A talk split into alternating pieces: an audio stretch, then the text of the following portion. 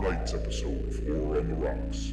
Frank, Joe, and special guest Mike O'Mahony are live from Dew Point Brewing, where they talk 1992's Dead Alive. They're coming for you, Barbara.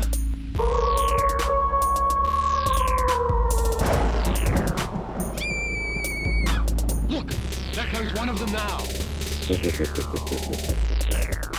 Welcome, Welcome. to another episode of Horror on the Rocks. Yeah, hey Frank. Yes, welcome back after a long holiday break. Happy New Year to Happy all of New our Year. listeners. This is our first episode of 2020. I think Larry David might say it's a little late for Happy New Year if you've watched the new uh, Curb Your Enthusiasm. but yeah, Well- we've uh, a very special episode tonight. Yeah, we're coming to you from first off Delaware. This is our first episode recorded beyond the Philadelphia city limits, so that's exciting. It we feel- are It feels strange, but I'm excited. Yeah, yeah, we are venturing to new territory, and we have a very special, special guest who I know personally. Yes. Um, his name is dun, dun, dun, dun, Mike O'Mahony. Really excited to have him here. Hi, Mike. Hello, hello, hello. Thanks Yeah. for joining us, Mike. My I think- pleasure. Thank you for having me. we Mike, are uh, um, sort of in your neck of the woods, right? That's right. We brought you down here to the first state to come hang with us. First Yeah, date. I love um, I'm really excited to have Mike because he is a filmmaker, actor, so he's gonna provide us, I think, a really cool perspective from the filmmaking aspect of, of horror movies. He's a big horror movie fan. I've seen his movies. I love his work. Um. Mike is our first guest uh, that has ever been involved in making a film. That's in the before. biz, Wi- it- that's right? in the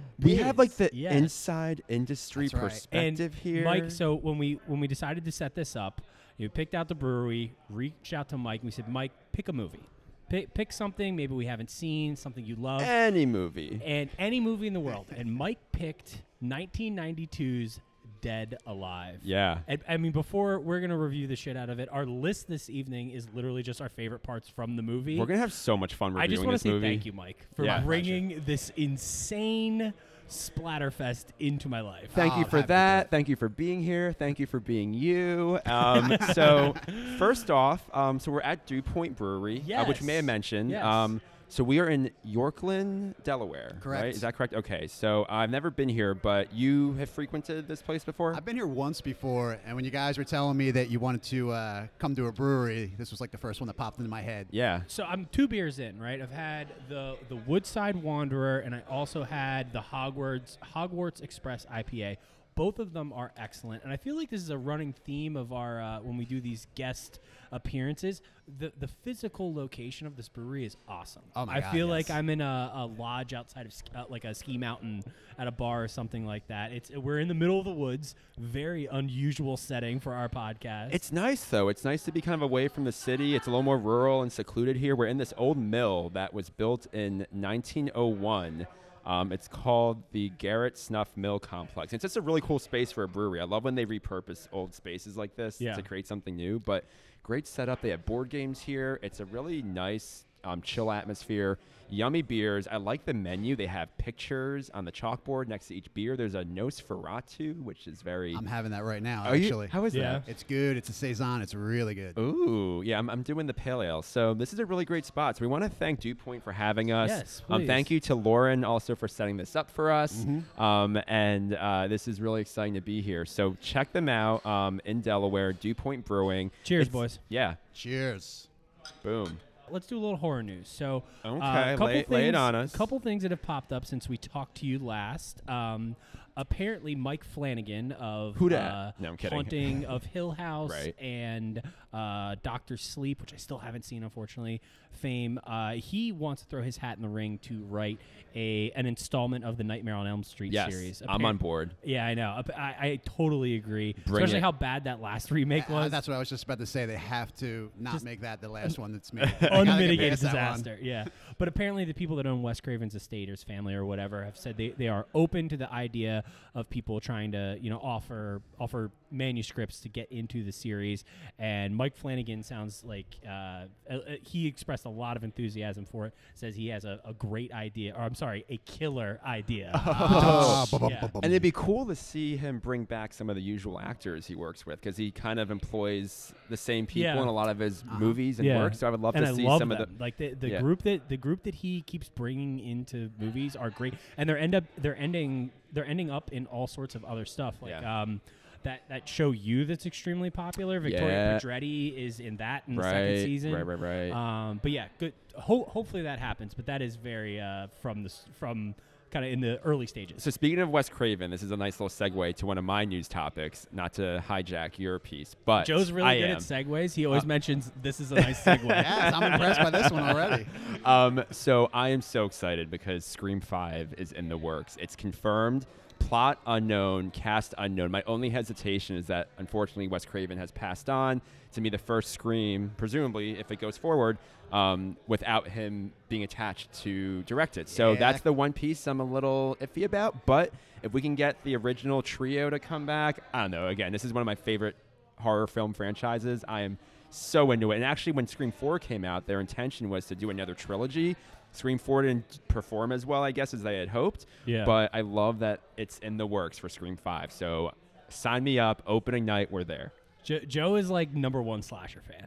Like if there's if slasher, 90, Oh. anything that is '90s slasher nostalgia. If you're Oh, I'm right listening to with you. this, like, I would love to have like a nice little cameo, like something cozy in the back. Like, Why is he staring at me when he says that? I don't know. Bring me on board. I would love to be. this is in actually Scream. we brought a filmmaker on just to convince him to put us in his. his I. I was wondering why you guys were buying my beers. Oh my god! Can you write a movie uh, that starts with the killer killing two podcasters? I would love to Can be that happen? opening My movies have started on thinner terms before, so it's very Nothing possible. is uh, past. Yes. Could you imagine? That'd be an epic debut. Listen, we'll talk about it after. All right. Um, Columbia Studios, Columbia Pictures is making remaking Anaconda.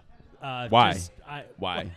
Next. Oh, I'm I don't all know. on board for that. Yeah, Next. I, I love that movie. Bring Ice Cube back. Uh, they're ready. making a Don't Breathe 2, uh, which was more of like a thriller than a horror, but like super great premise with the the guy that was blind and the the kids are robbing his house because he kind of lives in this like destitute, secluded part of town. So is it gonna be like, still don't breathe? Like, don't keep breathing. Keep don't breathing. Yeah. yeah. no, don't, it's, Hold uh, your breath. Apparently, it is set relatively far in the future for those characters, but I just thought I'd mention Mm. that. Uh, the the teaser trailer came out for Quiet Place 2, which comes out March 20th. Yeah. Mike, did you Um, see Quiet Place? I did. I, I thought it was okay. Okay. Yeah. It was, it was neither here nor there for me. Not but your kind of horror movie. No, I mean I like all sorts of horror movies. That one in particular just didn't hit on Yeah. all cylinders Okay. for me. But it wasn't. I didn't hate it. I like I like the first one. I am a little bit skeptical about how you make a sequel to that without Right, wasn't kinda, there two people left on Earth at the end of the first one? Yeah, and also since that movie came out, I had a baby, or my fiance had a baby. We have a Wait, baby, what? and a You- one-year-old, and by far, there's a mythical creature in this movie, uh, like a monster. By far, the most unbelievable part of the movie is that you'd be able to keep a one-year-old quiet. But Mm. anyway, Yeah, yeah. Um, A24 has released a trailer for a new horror movie that's coming out this year. They are billing it as kind of the follow, you know, from the studio that brought you The Witch and Hereditary and Midsommar. Is this movie Saint Maud? Uh, it looks like it is about a young lady who's a caretaker for an old woman. There is definitely some Satanism involved, and similar to Hereditary, the director of this movie, Rose Glass, uh, it will be her feature film directorial debut. It looks very kind of Hmm. Art it? housey. It, not really anybody that I recognize. Okay. Um, I'm but it- intrigued. It, looks very kind of uh, art housey. That the, the similar sort of really dark, brooding horror movies that are some of my favorite of the past few years. Oh yeah, I'm all for it. The company's got a great track record. They've been releasing, been releasing killer movies lately. So It's incredible. anything like they're putting out is good by me. it, it feels like they are just taking risks that other other production companies aren't taking, and they're hitting, and they are cranking out movies. Oh, like I don't know people- how they are financing all of this, but they are making tons and tons of movies, and some of them have been really my favorite horror movies the past few years. Yeah, they're avoiding the remake and sequel tropes that They're everyone else is not doing. They're doing Yeah. out original content. So Yeah. that's what we want. Totally, and really it- interesting stories, complex characters. Didn't they also release? Um, oh wait, no, I'm thinking of Neon. Sorry, Neon did The Lodge, right? Neon did Okay, the Lodge, which is also a the- really cool Which, by the way, comes out February seventh. Oh, is it finally getting we, its we need to encourage everyone to go see this. Joe and I had the opportunity to see it at the Philadelphia Film Festival. Nice. It was by far my favorite horror movie I saw last year. Oh, not for me. No, but not I for did you? appreciate it. Yes, when it Us comes was out. my favorite last year. Yeah, I I'd be- loved I- us. March 29th and March 30th. Apparently, you could pay like 500 bucks to stay the night in the house that they filmed the original Texas Chainsaw Massacre in it. the, the All dis- for it. I know. Wait, how much money It's like do you get? Four, no, no, no, no. They don't you- pay you. Oh, then you. no. Bye. Not my kind of oh, vacation. Oh, come yeah. on, Joe. Apparently, there's like there's no uh, shower in that. Like you have to bring your own cot or sleeping bag. Like they don't provide Mm. anything for you except ass- access to this house that like has a restroom. Well, that suits the vibe of the original Texas Chainsaw Right, Massacre. It was so like- dirty and greasy, and Yeah. yeah, that's what I'd expect. Also, apparently, in reading about this, apparently they picked up and moved that house somewhere. Like. how do you move a house that was in that kind of disrepair? But Yeah, everything about that is a hard pass. oh Yeah. man, no way. I digress. Mike's on board, huh? Oh yeah, I'm on my way there after here. Should we record our next episode from there? I'll be there if via they pay satellite. you, yeah. but you guys be there. I'll Joe's watch just trying you to figure out how to generate income from this podcast. Wow. Uh, the last thing I wanted to mention is that uh, we are three episodes into an HBO miniseries called The Outsider, which is based apparently on a Stephen King book by the same name. It is awesome. It is so good. It's basically uh, it's about this kind of local cop that is investigating a murder uh, that he suspects was committed by Jason Bateman, but the evidence is very strongly suggesting that Jason Bateman both committed the murder and was also 70 miles away at the same time. It is it is crazy. I feel like it might be heading a sci-fi direction, little sci-fi horror kind of situation, but I'm super in. I'd really encourage anybody to, you I encourage everybody to steal their parents' HBO Go password and check it out cuz it's really fun. Does anyone pay for HBO anymore? Like, is like, there any other many. way? There are like 8 people that pay for Netflix Where people pay, their seven kid- that pay for thank you for doing that. so People the rest of us pay. can watch. yeah, the kids just take it. Yeah. Did you have anything else, Joe? I do, Frank, and I thought you'd never ask. Um, so only two more things. Uh, the second thing I wanted to mention is that there's this show called Servant on Apple Plus, um, which I haven't seen, but it's M Night Shyamalan. Um, so shout out to him and all of his Philly-based movies and That's stuff. right. This is also a Philly-based show. It's a family whose child dies, and there's a doll that takes the place of the child that the family um, treats as an actual child. There's a nanny that comes in, and suspense ensues. Um, you know who's in it though? Ron Weasley from the Harry Potter movies. Oh, really? He plays um, the brother-in-law or the brother of the the mother. So yeah, he's one of the parents, or sorry, one of the adults in the movie. But he was the redhead in Harry Potter, right? yes, yes. I just saw him recently in a great movie called Green Room, which was Oh. sort of horror, sort of suspense. The- Amazing movie. What was The- that the about? band at the Nazi bar? Yes. Yeah. Yes, great movie. Oh, are they like kind of trapped or like? yes, and, and they witness a murder and they're trapped in this venue and they have to kind of fight their way out. Yeah. really That's good movie. interesting. really good like i felt like the the premise like the the way they got that band in this bar it just felt so Oh, it- it legitimate worked like, great, they're like, yeah. "Ah, you know, we're in town I Did guess you we'll-" see it? yeah i did Oh, it's, it's pretty good it ends like it is it's a dark movie Oh, and really dark. it doesn't and uh i, I won't tell i won't say anything about it because Yeah, it, it is I'm a- actually it- intrigued. it's Well, a good movie check One it out more spoiler: Professor Xavier as a neo-Nazi. yeah So- Oh, that's the I mean, one. easy sell with the no hair i guess Yeah. yeah. He can No, do he's good anything. though Oh, he's really good. Yeah, Um, he, he actually he can for sure. So there's gonna be a season two of Servant though, so it did very well, I guess. But there's um, I don't know if you've seen the posters, and like all the Every bus, bus stop in stops Philadelphia. Philly are just is that baby doll everywhere. Yeah. Um, the last piece of news I wanted to mention is that um, just a shout out to another podcast. Um, there's this other podcast that I listened to. They did a great episode on Scream. It's called My Spooky Gay Family. One of the co-hosts is a drag queen who's performed in Philly, Jersey. Her name is Pissy Miles. Check them out. Great um, name. It's her and her sister. But yeah, uh, a lot of fun. And their episode of Scream. If you're a Scream fan, I mean, it was a highlight. So um, big fan and shout out to them. So yeah, I'd like to support our other brother and sister horror podcasters. So actually something that's coming out that I want to talk to you about is that you're a filmmaker. You have a movie that's in the works. Is yeah, that right? yeah, we shot it over the summer. We got a rough cut piece together. Uh, I'm not 100% sure when it's going to be finished and premiere, but yeah, we got one coming out this year. Okay. What's it called? And Free range. and what Free range. now, occasionally distributors will pick up my movies and change the titles, but at the moment, I believe range. that's something that happened to the movie we're going to talk about later. That it got released in America on a di- in a different name than Yes, it it did, did. domestically. But which before, is why I couldn't track it down when I was trying to search for it. yeah. but but- before before we get into all that, I, I think if we could find an expert on the kind of movie that Dead Alive is and, and what it takes to make a a bloody, gutty horror, you know, uh, uh, irreverent horror movie, uh, this is the man. So I I want to ask you a question that we ask all of our guests when they come on. what is the horror movie that stands out from your childhood or from your your or early horror fandom that you were like, I'm in. That I, made I love you horror movies. fall in love. This is the horror. one, and this is why I picked it. Really? Is it? This is the seed that planted. This was the movie that planted the filmmaking seed in my head. Interesting. Because So when set I- the stage. Like, how did you see this? How did this so come? my thing by with my dad when I was younger, we'd go to the VHS video store and rent whatever movies Ugh, had the cool covers. love Yeah, them, it took miss me back 20 years. Yeah.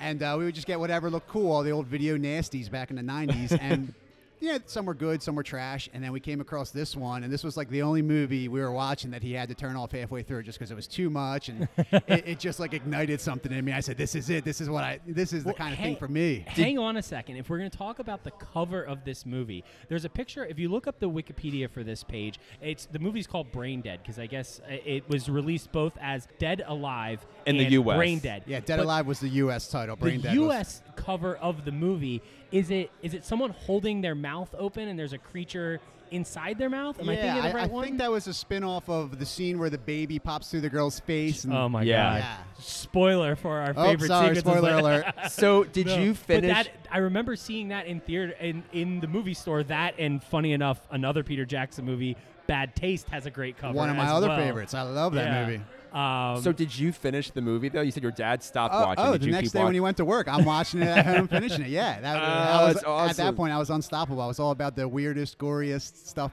And if you watch my early movies, you can see that's all that inspired me because I just wanted the bloody and crazy shit. I mean, Uh, let's yeah, let's well, just talk the some of the titles of his past movies. Uh, IBS, Irritable Bowel Syndrome. Yes, uh, I originally released it uh, with the title IBS. When he's got to go, you've got to go. but they, uh, the distributor changed the title to just Irritable Bowel Syndrome. Yeah. Uh, Sloppy the Psychotic. Yes, the only movie I've ever starred in. right. So what was that like? Because you normally, I guess, direct movies, but starring and directing in it. How yeah, was that? That was my second movie, and my helper at the time, Eric Fick, uh, he was the killer in my first movie, Yeah. and he and I were basically Maniac Films. We were the team that did everything. I did all the technical stuff. He helped behind the scenes, and we had a real goofy schedule for Sloppy, so he convinced me to just act in it. And he said, "You're going to be there every day anyway. You might as well."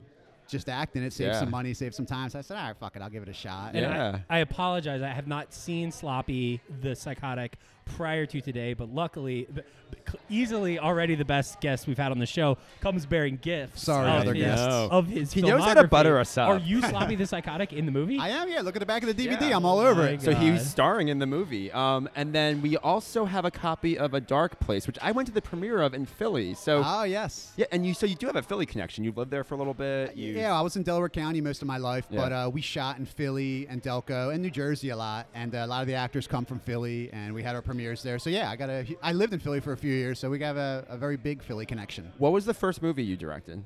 The first movie I worked on, Yeah. well, uh, my first one that got released was called Deadly Detour, and uh, while we were making that, me and Andrew Hall made a short film called Kidney Heist. Just Ooh, to practice. Kidney Heist? It was horrible, but it was just to practice with the equipment because we weren't film school graduates or anything. But I said we got to figure out what we're doing. So let's just do this short. You in my living room, this and that, da da da, just you and me. And uh, it never got released. Maybe one day it'll be like a special on a you know Easter egg on a DVD. Well, people don't make DVDs. Maybe on a Blu-ray or something or somewhere online, but.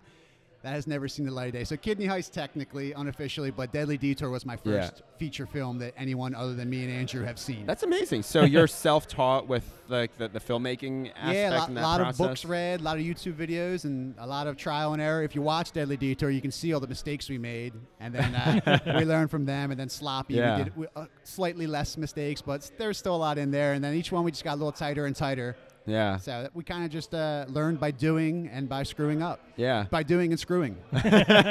So well, I'm really excited for Free Range. Um, and You and me both. Say as much as you want or not, by the way. But Okay. can you tell us a little bit about the movie and how you think it may be similar or different from your other works? Uh, it, if you're comparing it to any of my previous ones, you could it maybe is slightly similar to a Dark Place Inside, just by the dark.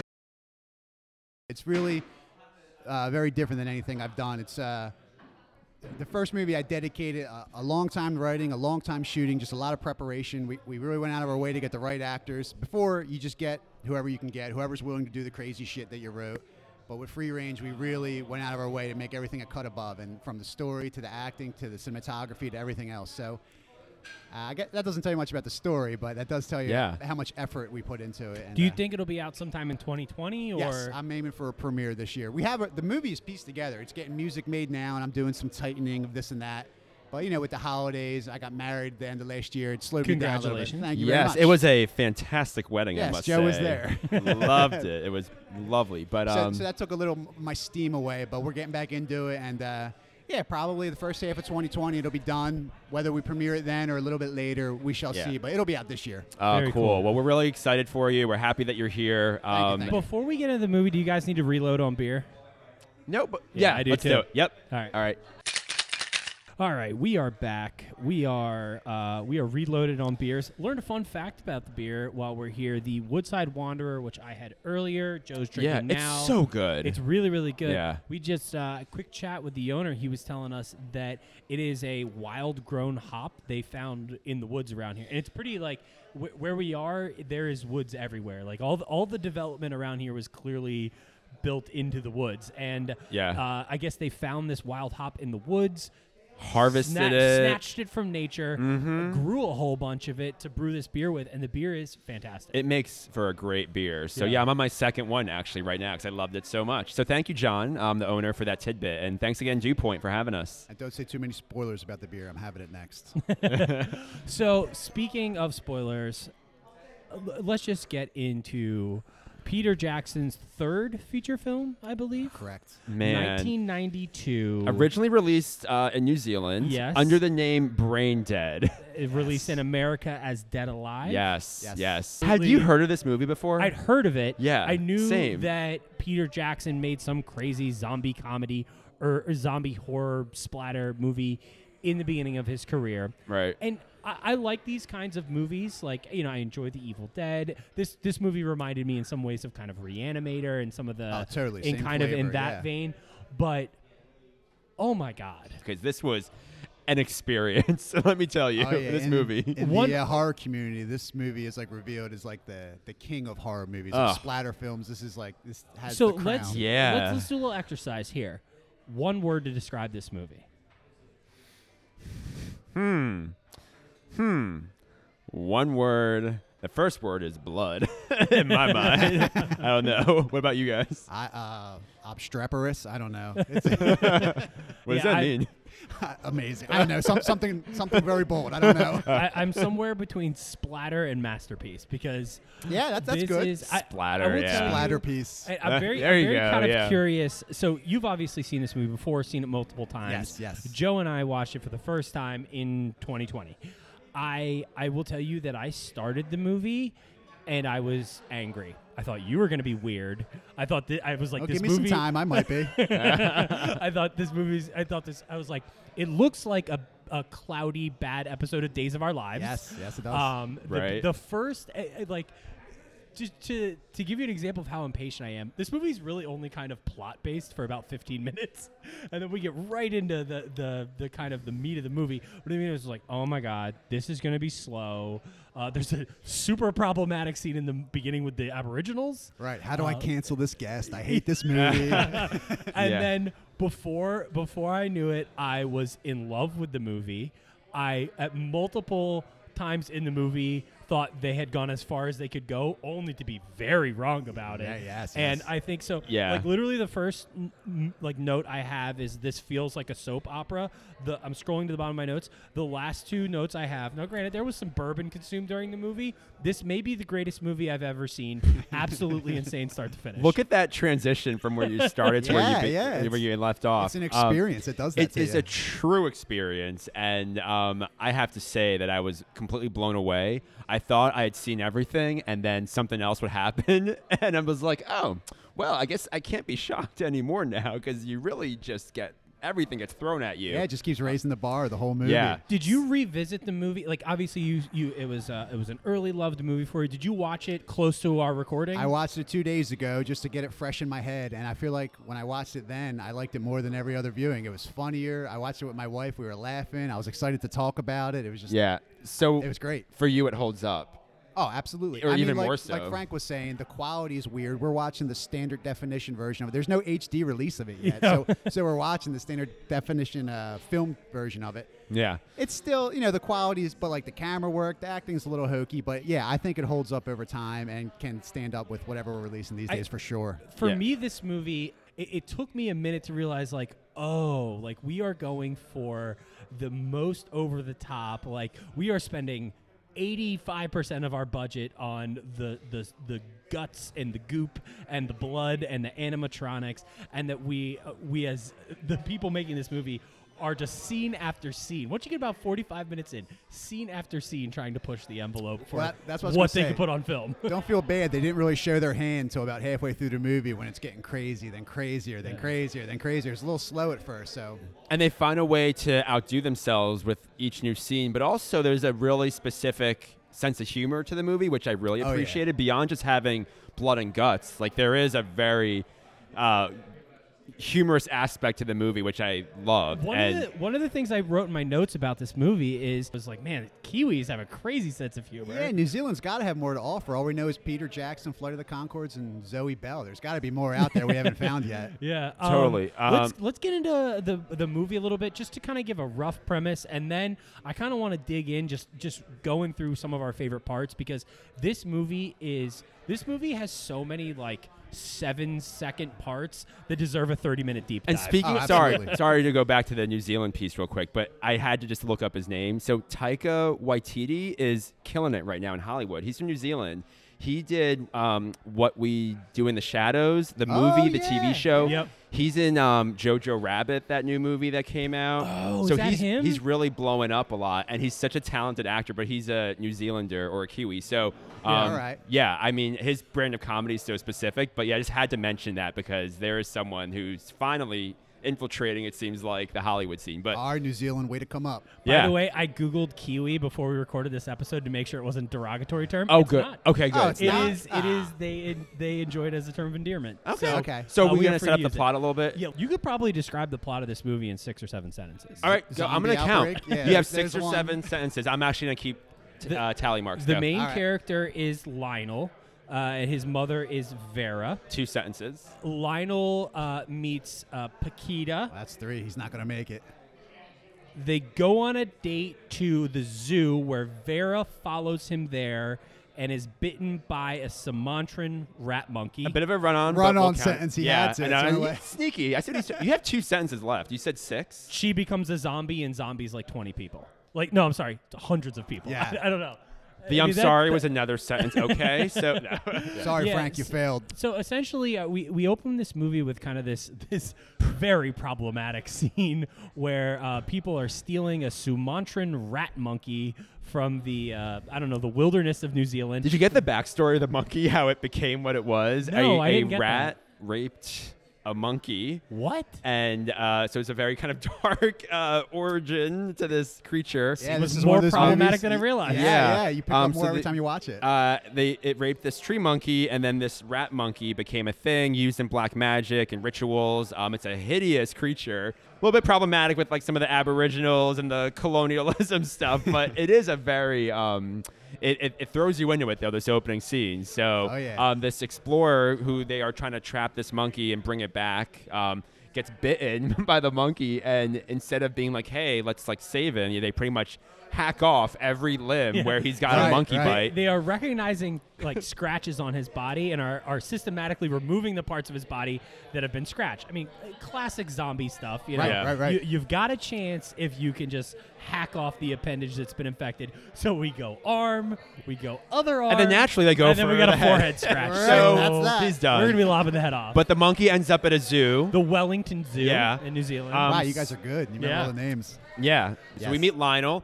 Um, he is living with his mom, who's a very domineering force in his life. Yes. Um, she's a lot, and um, he Lionel goes on a date with this uh, lady Paquita. She comes from a Spanish family. At a date, I was gonna say, what is her accent for a second? Because it's like it's obviously a New Zealand actor doing a Spanish accent. I think she's a Spanish Okay. actress. Yeah, I Okay, think- I thought she oh, was Yeah. Spanish. Yeah. Okay, so she was she Paquita is like a store worker. Her grandmother's into tarot cards. Tells her that she's gonna fall for someone uh, that has the mark of the star.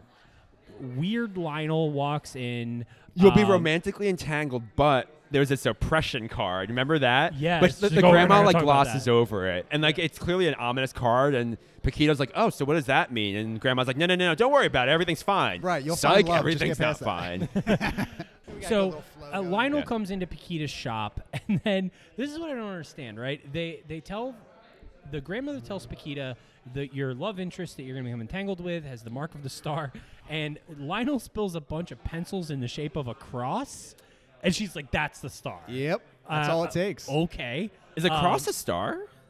I mean, it was it was it was a four point star in the picture. Well, but it had like a little zipper or a piece of fabric above it where it Yeah. sort of looked like the tarot card It that she was did. reading. It So did. Paquita's on board. She's like, "Oh damn, she's all this about is it. my That's man." all it took. She Yeah. goes hard. She goes so hard for she, Lionel, she pursues Lionel, who was pretty like, aggressively. Yeah, "Eh, I yeah. don't know about this. He's Yeah. definitely a little bit more laid back and She uh, she does a delivery to their house. It's usually done by somebody else. Special delivery. Also, Paquita is just looking for love all over town because the first scene with Paquita, she is trying to like sort of undress her dress in front of this gentleman named Roger, who Oh, yeah. uh, Oh, wow. Periodically forgot pops up in the movie. Yeah. Um, but yeah, they end up they end up so they're at Lionel's house with his mother Vera.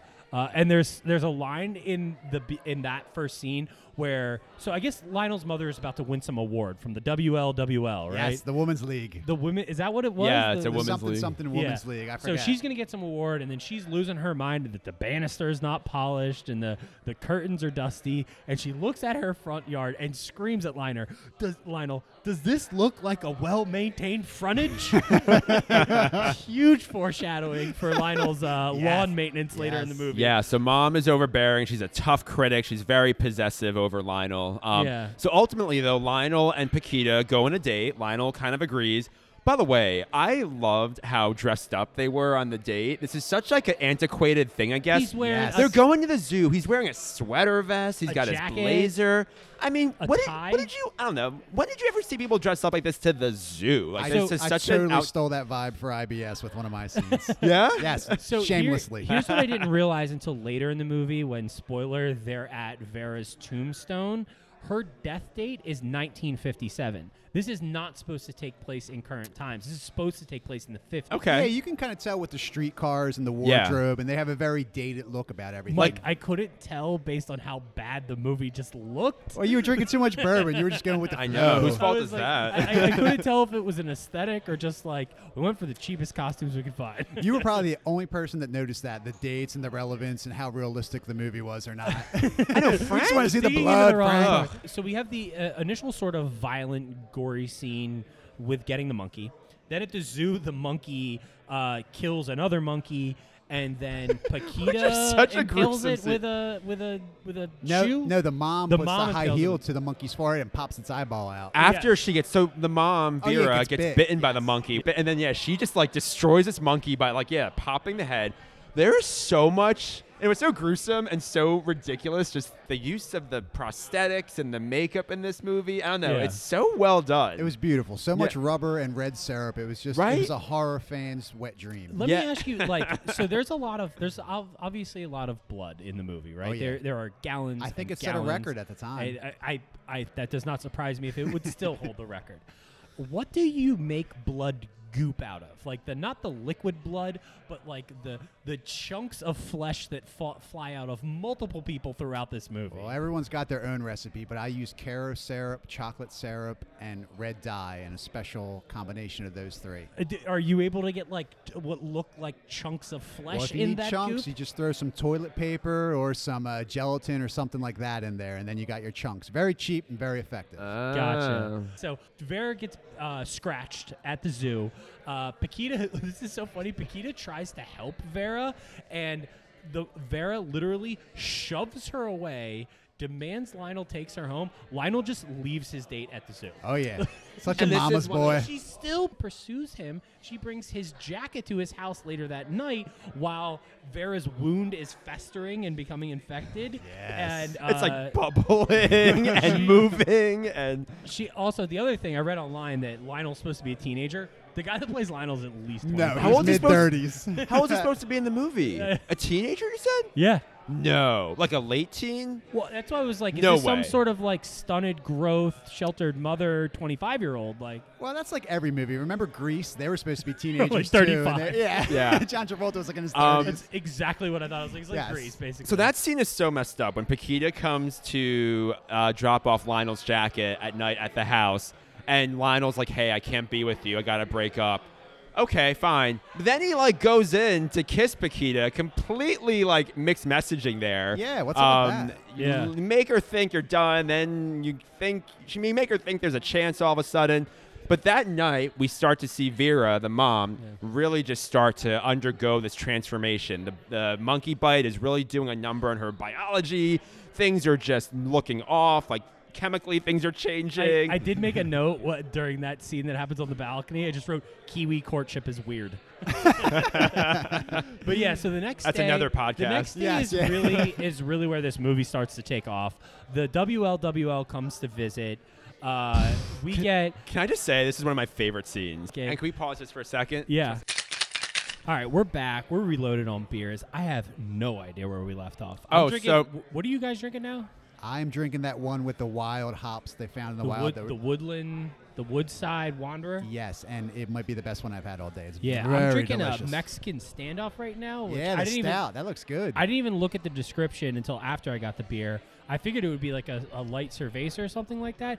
It's got vanilla, maybe a little bit of like cinnamon or nutmeg, Ooh, some coffee. sounds Ooh, flavorful. right up my alley. Super good. Do you? Because you ain't driving tonight, so That is go all right. out. Yeah, You let's get lucked rowdy, out. anyway, I think we were So we were- talking about the WLWL scene. the lunch scene, which Yeah, is we one were of my to it. favorite scenes Mine in too. this movie. All That right, so meal. set it up, break it down. All right. So the next morning, what got me is that the mom's face is literally falling off. Her skin is peeling off, and it's the day of her luncheon with some folks from the women's committee or whatever this honor she's The, getting. the Mathersons. and she's clearly not in a position to have lunch, engage, and be seen um, in public. But she is so committed to this lunch, she tells Lionel to get my dress, and as she's like putting on her makeup, her skin is literally peeling off. I'm actually dying at this point. I'm like, this is so absurd. But they're at this meal. It's like another couple, a man and a woman, and they're eating this custard. It's like a pudding custard. Yes. And it's just like white and and custardy, and the guy is eating it so grossly. So to begin with, like that's just annoying to watch. And then all of a sudden, the mom squeezes the blood out of her arm, and like it pops out into the man's custard. He's so engaged in what he's doing. He starts eating the custard by the spoonful with the blood, and then the mom's ear falls off. It falls off into her own custard, and she is so delirious. She just starts eating her own freaking She, ear. she ends up having to spit out her own earring.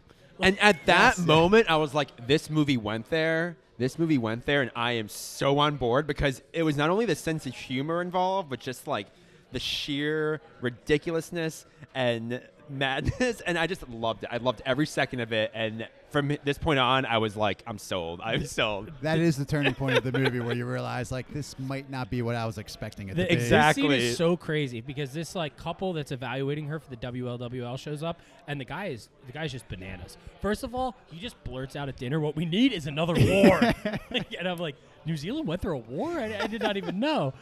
And then another thing about this seed, like kind of kind of uh, understated part compared to people eating their own ear. Uh, when she cuts her face open, Lionel very kind of unbotherly is like, "Oh well, I'm just gonna super glue mom's face back together." Yeah, like it's an everyday He thing. fills the cup with super glue. It's a craft project It's all of a ins- sudden. It's absolutely insane. And right after this, so after the notes about, cause, well, first of all, he is the war guy is pissed because he does not think there's going to be pudding after dinner. so Lionel comes out with the custard. The custard scene happens. Uh, just absolutely. And mind you, the guy's wife is seeing all this unfold, is not intervening. Like if I saw like my husband like about to eat some custard with blood in it, like Yeah, I'd smack give him the a heads spoon. up, right? I did immediately after that scene, right in my notes, and I highlighted this. I am fully into this movie. I did not get what it was about, and suddenly I'm like, okay, I get it. 'Cause isn't I, that when it, I like- wrote, I wrote that in my notes. Yeah. Like, Yes. Oh, I think I see what we're doing here. It came now. together in that moment. I was like, I get it, and So- I love it. That's So the I- first point you cover your mouth and you say, let, let's just Yeah. do a rough sketch of the rest of the plot, and then we'll come back. All right. All right. So at this point, Lionel Mo- Lionel's mom is a zombie. Uh, Paquita is kind of in and out of the movie. She goes an alarmingly a long time in this movie without realizing that there's a zombie apocalypse happening. it's kind of funny. But anyway, so Lionel's mom becomes a zombie. Obviously, the people there become a zombie.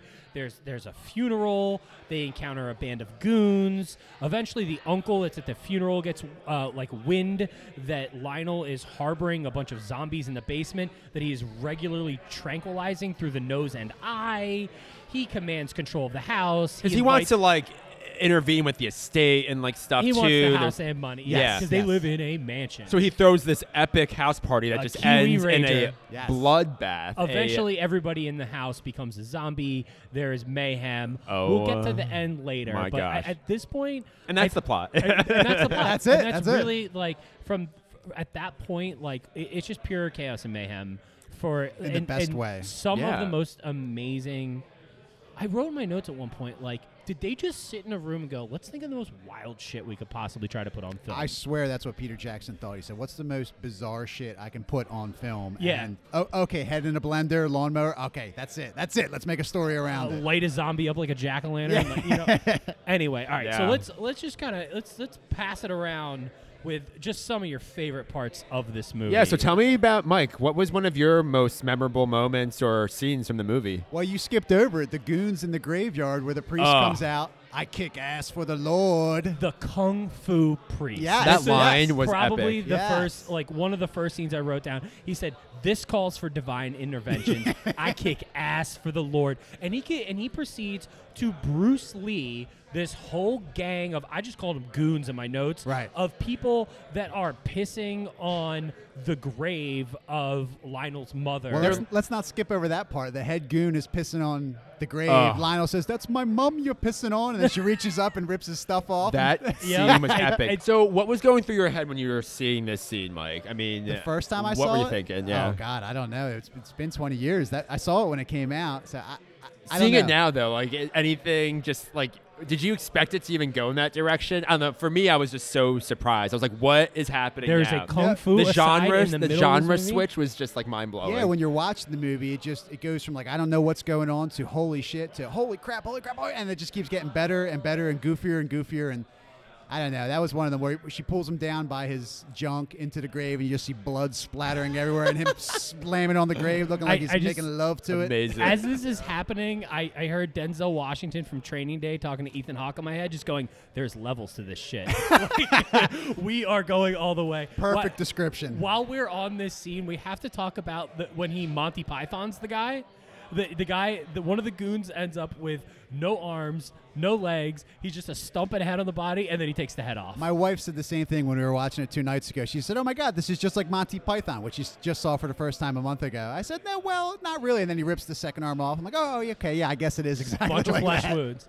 Absolutely bananas. So actually, right before this scene is um, a funny, interesting moment. So it's actually the funeral scene of the mom. Right before the graveyard scene Yeah. is um, Hold on, let me interject. Yeah. Peter Jackson cameo as who? He's in the movie. when they're embalming mom. He is the uh, Undertaker's assistant. That, that's Wait. gig on the background. That's Peter Jackson. This was one of my scenes. Oh. So a bunch of things. Do about tell, this, do right? tell. So there, at, at this point, he is already harboring mom. Is he harboring the other people in his basement at that point too? no, because I, I don't think that just happens mom until the she pops basement. out of the grave. Because he he comes down to the basement in the cricket gear to try to tranquilize Yes, her. yes. They plan the funeral while she is still alive. Well, he's the only one that knows she's still alive. They all thought she died in the shop.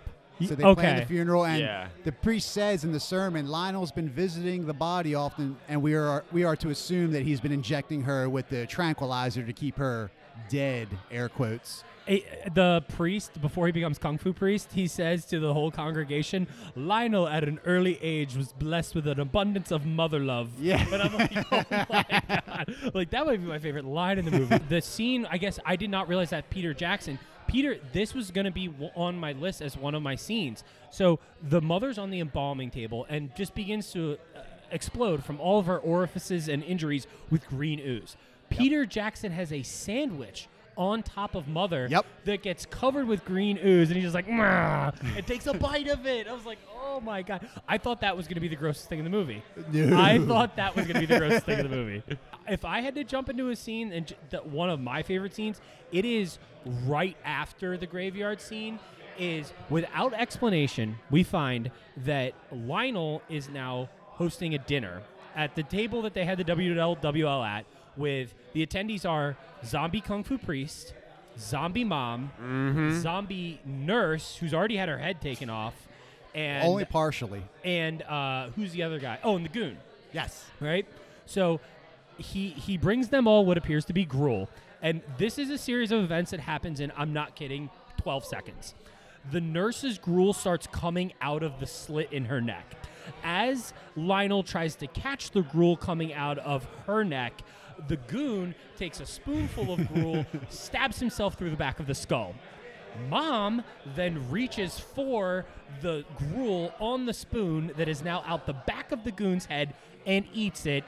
And Kung Fu Priest and the nurse start making out and chewing each other's faces off. Yeah. And that is what I was poetry. like, holy shit. There are no rules. Don't there you are appreci- no limits. don't you We pre- are going all the way. Don't you appreciate how they actually kind of humanize zombies though? Like a lot of current portrayals of zombies are these like sort of soulless, brainless creatures that are just you know not really there. Like these zombies have personalities. They have wants. They have. They're, they're hungry for food. They want to like make out and do each other. They're making like a statement on the struggle of parenthood. And yeah, yeah. He goes everywhere with it. all right, um, Joe, pick a scene. So one of my favorite parts, though, which I was kind of mentioning before, was just the um, when the priest during his spiel was about the love for a mother for her son and how like beautiful it is and whatever. And that moment, the mom is attacking the son, and they like crash through uh, the glass at that very moment. I don't know, just like the comedic timing of that. I feel like all these like really comedic moments are what get me. But um, that part was another one where I was just like, "Yep, you are doing well, Mr. Jackson." um, how about you guys, though? So another one, uh, and this has a little trivia attached to it, like I mentioned earlier, where Lionel's mother eats Paquita's dog. Oh my gosh! I completely forgot about Yeah. that scene. what was your whole take on that? The dog runs upstairs in the house, and we hear some commotion. They run up, and Oh my god, this is this is before the funeral. This is before yeah, the yeah, this is WLWL. before that. All yeah, before, very yeah. early. This Before is kind the of like nurse. a turning point in the story. And she says, "Oh my God, your mother ate my dog," and he he's pulling the dog out of her mouth. He says, "Well, not all of it." And when this movie was released in Spain, I think it was Spain. It was, it was one of the Spanish countries. Uh, the movie was released as the title "Your Mother Ate My Dog." So I Ah. thought that was a neat little trivia attachment I mean, they zoom out. It's it's wild that like the the however long that scene is, a few minutes. Like they're they're completely focused on the mother and Lionel pulling like a two and a half foot dog, hairy dog leg out of his mother's esophagus, and they zoom out. The room is covered in blood. And they Like, graphically show it dog coming has been out. massacred in the room. Like it's absolutely. and mind you, I'm usually really annoyed with that trope of like the dog Killing getting the it. dog. But in this movie, Joe movie, cares more about dogs than people. oh, easily. But in this, yeah, mo- yeah, it's way more upsetting. but to in this watch. movie though, I was like, I'm on board only because it was so absurd and just so comical. But yeah, I've never seen a dog death like that. We don't even see the death or the whole body. It's just like this long piece being pulled out. that's another idea I stole for one of my movies. Oh yeah. Yeah, we shot a Shih Tzu in IBS, and uh, this was may- it might have been an influence on it. there you go. So a lot of uh, yeah pieces of. Thank uh, you, Peter Jackson. the, the next scene that I think functions almost as like a complete aside to the tone, maybe not the tone, but kind of the Yeah. the way the movie's going. And, and this may ruin someone else's scene, but the uh, the budding love that we see uh, come to an existence between the priest, the kung fu priest, and the nurse bears fruit. We Oh, have yeah. a zombie baby that goes through impregnation, gestation, and birth in maybe an hour and a half A of real cinematic time. first. Yes. yeah, it's very sped Uh, up. Lionel, as he is keeping the zombie babies in the in the base, uh, the zombies in the basement of his house, he has to figure out what to do with this baby. So he takes it to the park, and this scene with the zombie baby at the park is. Uh, I'm surprised even this crew didn't go. This is a bridge too far. So this was one of my scenes, and because I'm somewhat obsessed with this movie, and I learned a lot of my filmmaking knowledge watching behind the scenes and studying movies. Yeah. That movie was finished under budget, and that scene was extra. They had extra money, so Peter Jackson said, "Oh, I got an idea. Let's film this scene where Lionel takes this baby to a park." and they do all that. So that was all shot completely after the movie was made. And Peter Jackson later went on to say that's one of his favorite scenes in the whole movie. So I mean, at one point, at one point, the baby ends up on the roof of like the community center at the park. He bashes the baby in the head with a swing. It ends with all of the park patrons watching him boot stomp this baby. Everybody in the park, and, It one- is and one of them cheer it on. Uh, w- yes, you're right. It is. It's just so in a movie filled with bonkers things. It's just like wow. There's there's nowhere we won't go. It was so slapstick, 80s, like, I don't know, Leslie Neal. I was thinking of like Naked Gun, like just like silly, stupid, slapstick kind of humor, like Moe, Larry, Curly, Three Stooges. But yeah, like just the stroller going down the hill, the stroller flipping over, him chasing. I love the scene where like the one woman, the one mother is like sweetly feeding her baby or playing with her baby in the stroller, and then he's like, grabbing at the baby Yeah. and like He's watching her slash trying the to figure out baby what is to like do, grabbing like- at him and it's like this whole struggle and just like that kind of difference but it is a beautifully done scene It's it's insane. Oh, it's Oh, yeah. absolutely. and it's another moment of like what am i watching ha- what is happening but at the same time i don't care because it's just so freaking entertaining right, I'm just here for this amazing ride. Do, do you have another scene? I have so many more. so that was scenes. actually one of them um but yeah tell me your next one frank I mean, I, an, another one. So essentially, what happens after this point, right, is Lionel. Lionel, who is Lionel getting the tranquilizer from? Is it a pharmacist that he's getting the, the It- jar of tranquilizer It looks from? like some underground Nazi doctor or a veterinarian or it something. It reminded me he's got to be related to the doctor from Reanimator. Like Yeah, I can he's see that. I kind of guy, right? Um, it is so he ends up with this jar of tranquilizer. He keeps tranking this family. The uncle that loved the mayhem at the funeral shows up, claims stake of the house. He's like, I won't tell the cops about the bodies you have in the basement if you give me the house and money. He invites all his buddies over. They have a ripper at party. And this is really when the movie hits its stride. Yes. Because for the last 40 minutes of the movie, we get a nonstop splatterfest of continuous insane, gruesome, bloody, just mayhem. Absolute mayhem. Um, there, there's so many little things in this part of the movie that are amazing. Like one person gets all of the skin ripped off their head. Like it, the, the skin of their face gets ripped off from the uh, the top of their head, Yeah. like it's Oh, a yeah. mask. Oh, yeah. There's a bloody skull Yep. underneath. Um, My favorite was the woman who gets impaled over a light bulb and then she starts to like glow. Like she's Yeah. already been bitten. Then- Yes. They like attack her or like the humans like are able to like ward her off. They like yeah, impale her like on a light bulb and her face just like glows like a jack o' lantern. It's Yeah. hilarious. By, by the way, in case we didn't make it clear, obviously the zombies get up from the basement and zombie the whole party, and then we end up in the mayhem. Spoiler so alert. She gets, she gets, uh, like the woman gets jack o' lantern against the light fixture, and then she's in the background of like three other scenes. Yeah, 'Cause just sitting there kitchen, glowing. There's a lot of like blender related action in the kitchen that Oh, happens. yeah. oh, epic And- blender and related she's just action. in the back with her head glowing. Um, uh, Mike, as the resident expert on this sort of thing, give me give me some of your other favorite parts of the just the the la- the third act of mayhem, as I'll call it. Well, I don't want to skip ahead to the lawnmower yet. So, how about the zombie that's torn in half and his guts fall out and are chasing Lionel around through most of the third act of the movie? okay, so it, it it's is it the same guy's guts? So there's a scene that happens in the attic, which we got to talk about that because I don't know if I understand it. But there is a scene I wrote it down. A guy gets pulled kind of into the room, but only half of his body gets in. Uh, then it, it's the goon, right? It's the head goon's It's guts that are head attacking goon's Lionel. guts. The goon's guts have like a a, a, moment with itself in a mirror. Yeah, at it's some beautiful. point. it becomes his guts like have like a face. And, and then at one point, Lionel's hanging from the ceiling of the place by the guts. It was just like, wow, we are going to turn the innards of zombies into zombies. Well done, Peter Jackson. Uh, another How did you not first. win all of Yeah. the Oscars this year? I- This is amazing. I know. I, you can see why they gave him Lord of the Rings. He's Can a we genius. talk, can we talk about the attic scene? Because I don't think I understand what happens. Sure. So at, at some point in this mayhem, which by the way, like hundreds of people have become zombies before Paquita realizes that there's a zombie apocalypse. in happening. gruesome detail. Lionel ends up in the attic. There's just mayhem, just murder, uh, weird buddies of the uncle looking up people's dresses, just awful stuff happening downstairs. And he is peacefully going through a box in the attic. And he finds a series of pictures of what I thought was his mother and his father, but I guess is his father and his father's mistress. His father's lover. Yeah, that was the the backstory that was being woven uh, the whole time. He thought He There- thought there was these his underwater father flashbacks. drowned, saving him from drowning. correct, correct, but his mother actually killed his father and his father's mistress. I guess there's a little loose subplot there. Is Yeah. that the what the, the the skeleton in the closet is his father? I imagine so. Yes. okay, don't the goon's guts come out of the box that the Yes. father's in? While he's having this romantic back uh, story vision, they come up and the guts start attacking him. I while he's thought it looking was through his father's guts that were chasing him through the house. For That would be just as good. Joe. Anything?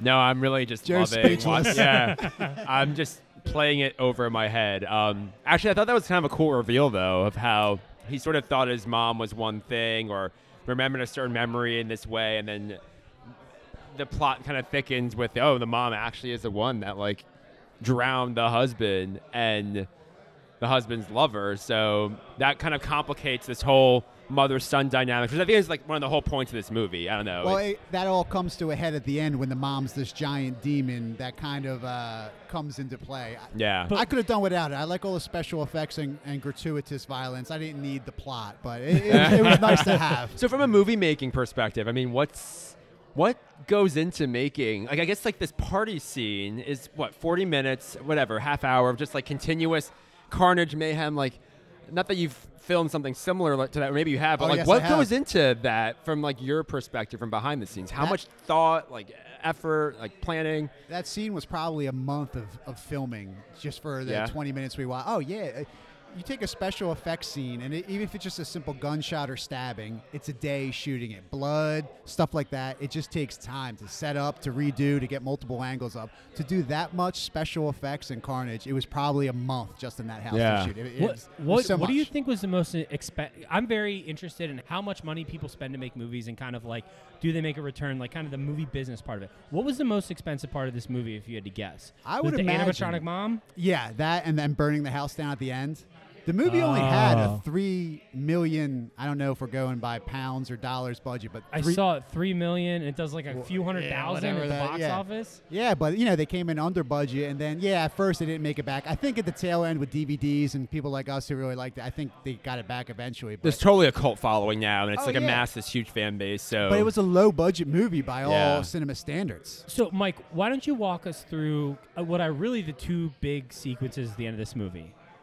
One, one, the first one I'll call Lawnmower Bonanza, My favorite. and then uh, Yeah. the end, which is just giant mom apocalypse. So, just have at it. well, a- as a special effects artist, watching the lawnmower bonanza, it's great because all they really did was hook up a bunch of blood tubes and squirt the shit out of it everywhere and throw some limbs here and there. There wasn't a whole lot of craft involved with that. It was just gratuitous blood splashing, Yeah. which is which is right up my alley. It's my favorite thing to do in movies when you don't have a great story or any anything in particular to do. You just throw a whole bunch of blood on there, and people will like it because it's a, it's a fun thing to watch. yeah. So seeing that, that like that inspired me probably through my first two movies because I, I we didn't have money or talent, so we just threw blood on everything. What And Lionel does here is that he takes a lawnmower, like he basically bodies a lawnmower. He Yes. takes the top of a push mo- lawnmower, rests it against his chest, holds the, the the spinning blade of the lawnmower in front of him like a shield, and d- just does laps through the room. Does laps uh, lawnmowering zombies at about a chest height. It was Uh, beautiful. back and forth through the foyer of his house. It is creative, man. It- it's as I've good as never it seen gets. something like that. Have it- sorry. He throws the, he puts the lawnmower on top of the guts. That that guy that's only uh, the top torso gets stuck in the lawnmower and he's spinning like crazy. So he grabs his hand and he gets ground up. It's just the creativity and the simple stupidity of it. is- Oh my god! At the it's end of the a great- lawnmower massacre, when who's on top? Somebody's on top of him, and he can't get it started, so he has to grab just like a, a, A random corpse's arm. Yeah, it's the head goon's top torso that's on top that's of him. fighting him, Yeah. and he grabs an arm of an already disposed of zombie to pull start the lawnmower. I just, I cried, Well- I laughed, I cried, I lost 15 pounds. It was amazing. We have it's a that lot- small attention to detail that really matters. There's a lot of appliances. So on top of the lawnmower, we have the blender that So many blender just like things. Oh, yeah. finds her talent with. I mean, she is just grinding heads in the up, blender, the blending, baby goes in the whatever she can get in there. So did th- any of that inspire any of your films with like creative death scenes using appliances or less conventional types of items, perhaps? My second movie that never got completed was entitled Ultraviolence, where basically I just thought of the craziest kills I wanted to see on film, and I wrote a story around it. And there was blenders, there was lawnmowers, there was weed whackers, there was all kinds of crazy shit in it.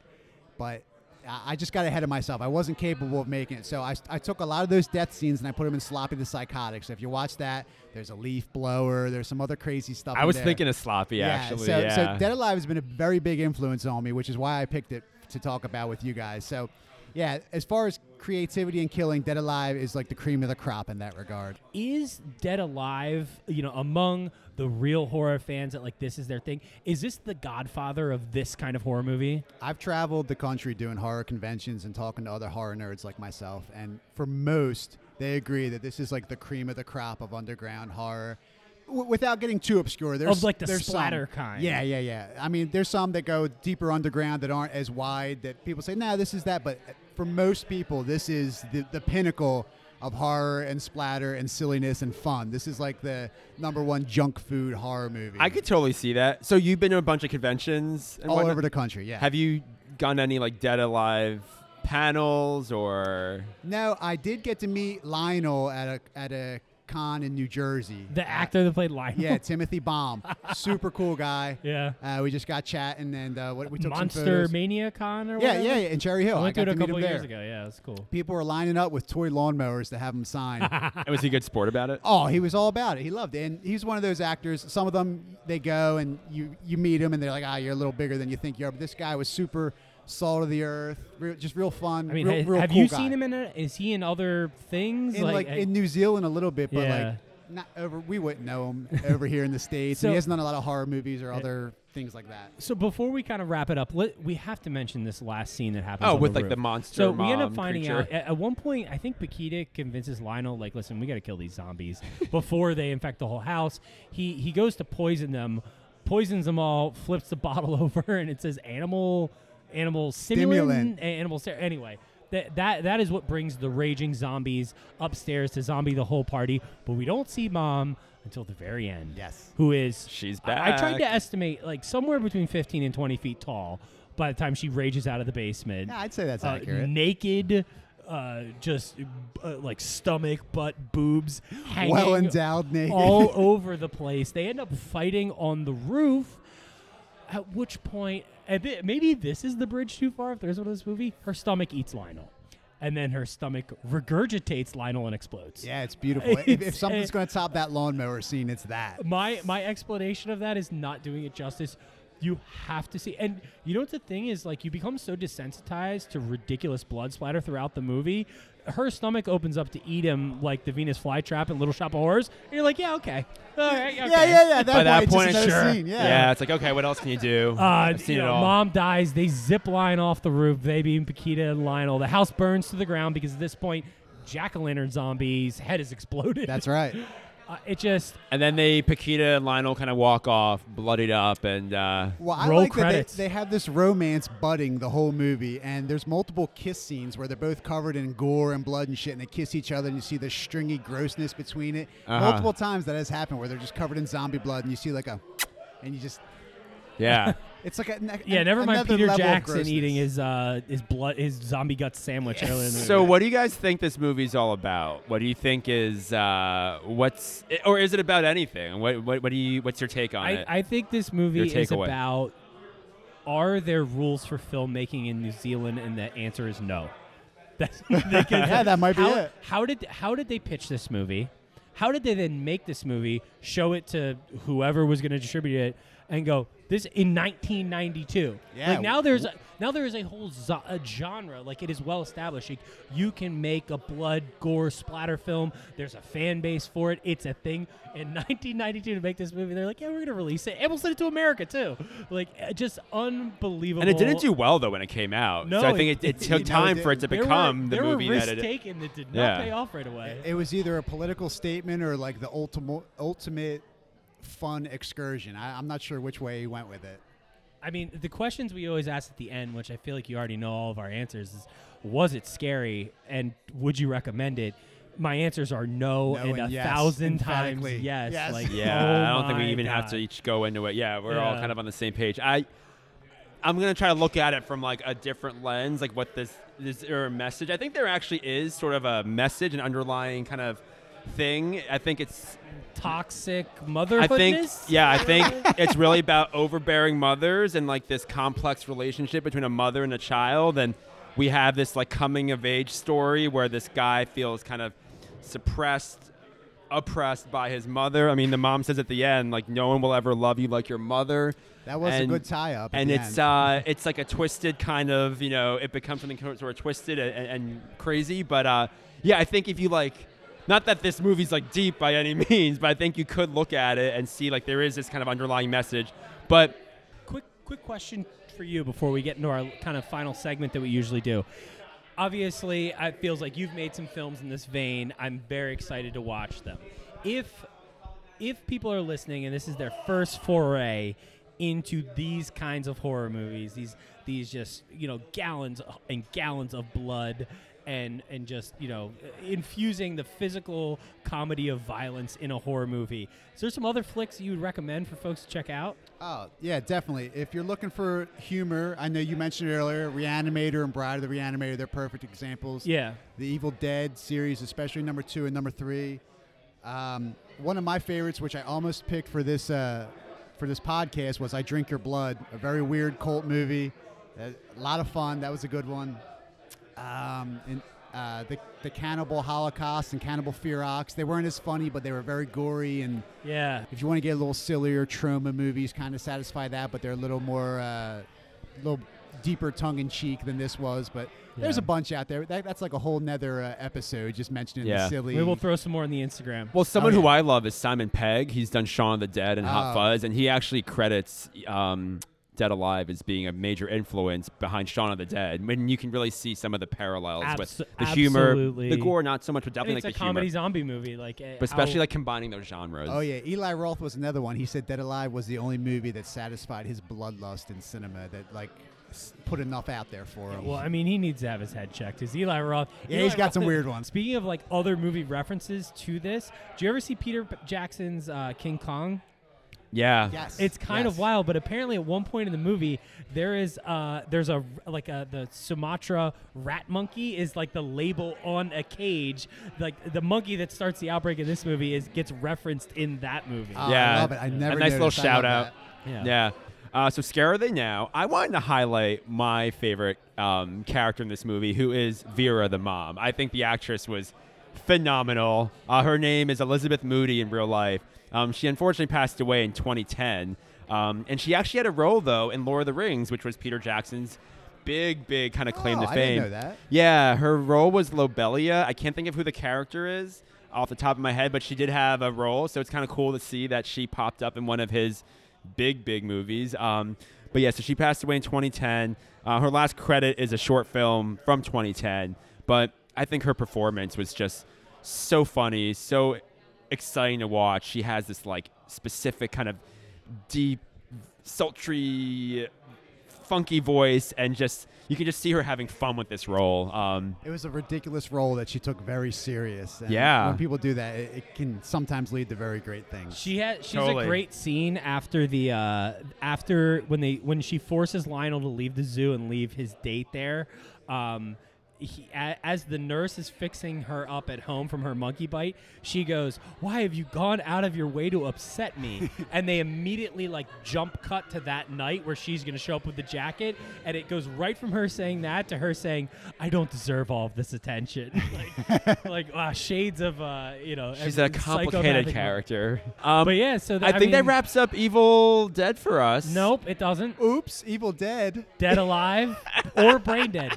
There are two possible right names I for this thought movie. Joe. something seemed Neither- off. I I told you I actually lasted this entire episode until the very end. Yeah. I found I got it right most of the time. that wraps up Dead, Dead Alive. Alive. Dead or Alive? No, Oops, which is a video extra game. Thank you to Dew Point Brewery. yeah, thank you for having you to us. Great Mike beer. O'Mahony. Great Google guy. him, look him up. Sloppy the Psychotic, IBS.